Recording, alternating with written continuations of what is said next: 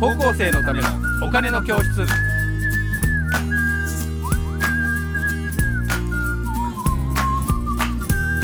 はい、皆さんこんにちは。こんにちは高校生のためのお金の教室のお時間です。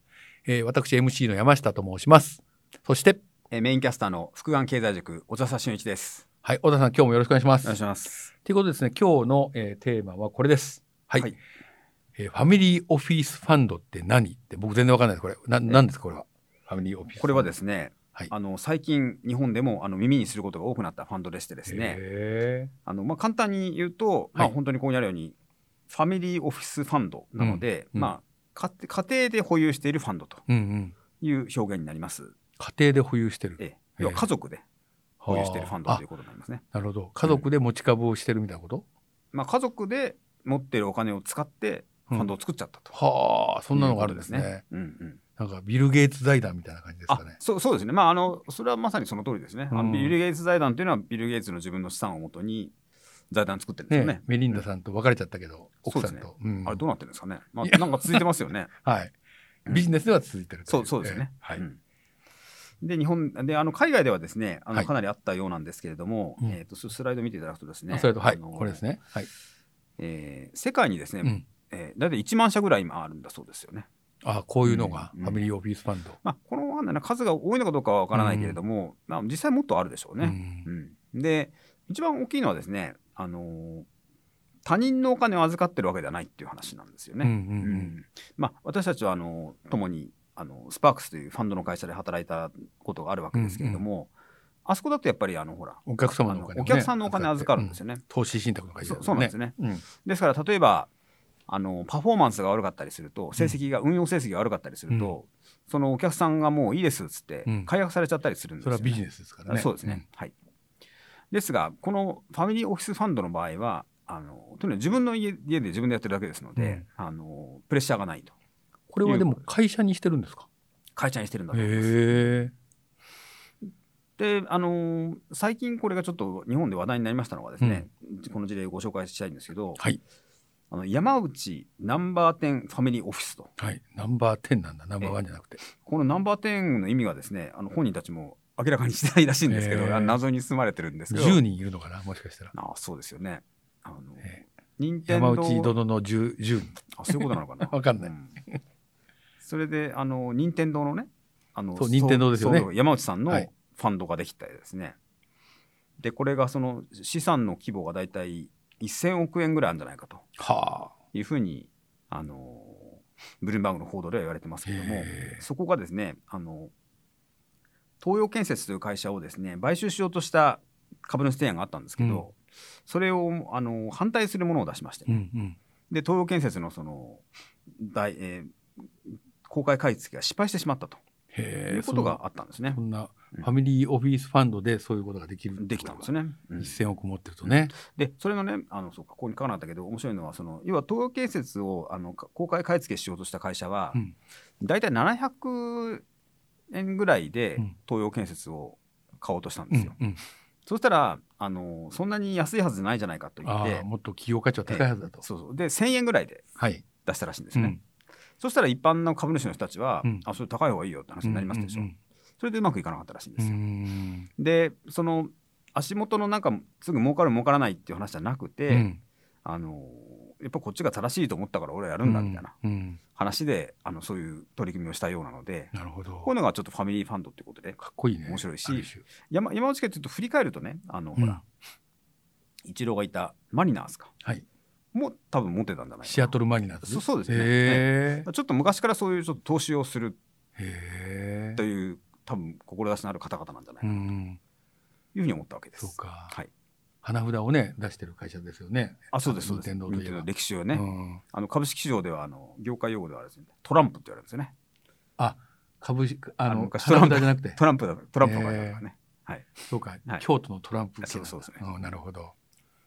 でも世界的なブランドでね。はいあ。そうか。それで言えばあのこの間サウジアラビアの王子が結構任天堂の株買いましたよね。あ、そうなんですそのさあか。の別の回でお話した日本が安いんじゃないかと言われる事例の一つとして使われるんですけあーはいはいど、任天堂の株あの買いましたけ任ど、山内ファンドは山内ファンドでまたいろいろやってるといううね。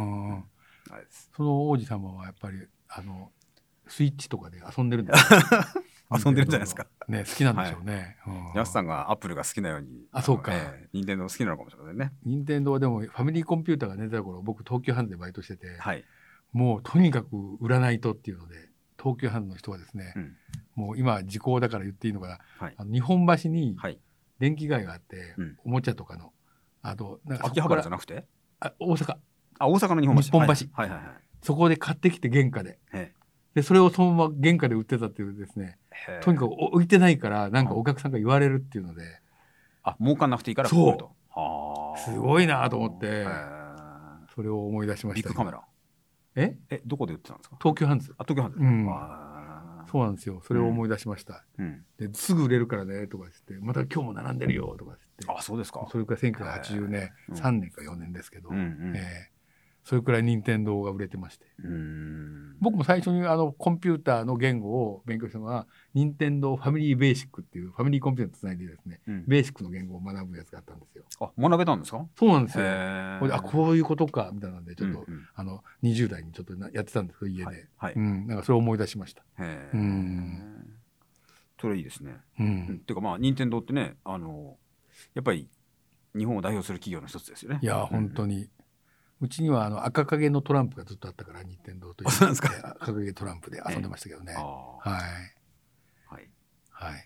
ただまあ資産はとにかくたくさんあるので。でもこれやっぱりですよね、創業家ですごく稼いでいて、それを資産を、えっ、と、そこの、えっ、と、ファンドにを作って、うんそこに、えっ、と、例えば1000億で1000億入れて、それで運用して、えっ、と、まあ、社会のため、山内家のためにいろいろやろうとしてるってことなんですよね。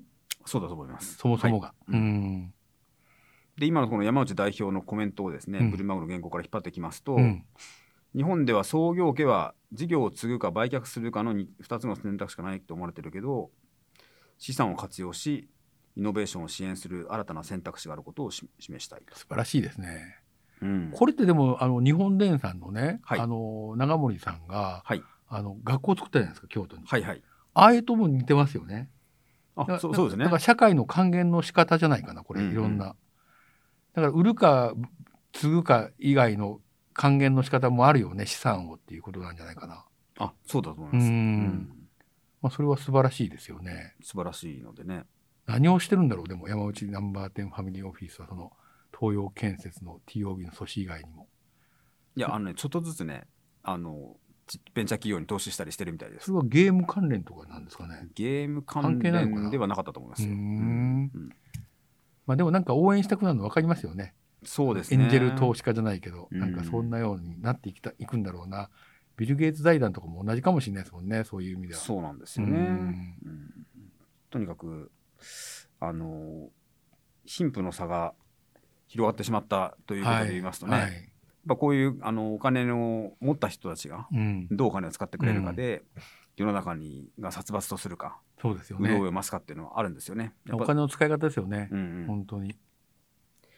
えっと、資産管理アプリのマネーツリーの、うん、えー第三者割当増資に応じたというふうにああ、そういった車のがに報じてますか投ら資をしてるんだ。まあ、そういうのも使ってるんですねだ。からこの IT でなんかそういう資産管理とかできるようなやつをちゃんと伸ばして、もっとみんなができるようになるんじゃないかっていうようなね、そうですそこうでとすですよね。うん、素晴らしいじゃないですか。はい、うん、私たちもあの応援したいですし私たちもそうなれると思いますんで、そうです ね。なるでしかょうわかんないけどええ、あの、だからまあ、あの、お金ってなんかね、汚いっていうようなイメージを持ってる人もいるかもしれないけど、逆にお金をこうやって有効に活用することによって、あの、それでなんか新しい価値をね、そう生でみすね出せるための原資にはなるから、はい、なんかそういうふうに逆に考えた方がいいような気がしますよね。うん、うん。お金をなんか触っちゃいけないもの、汚いものっていうことじゃなくて、みんなで利用して、より良くしていくためのものっていうふうに、お金を捉えていただけると、なんかいいんじゃないかなっていうふうに思いますっていう。本当にそ個う人で的すな意見です。はいはい。ということで、えーファミリーオフィスファンドというのがあるのを、えー私は今日初めて知りました。ということで、小田さん、今日はありがとうございまいえありがとうございましたした。はい、じゃあ、カットします。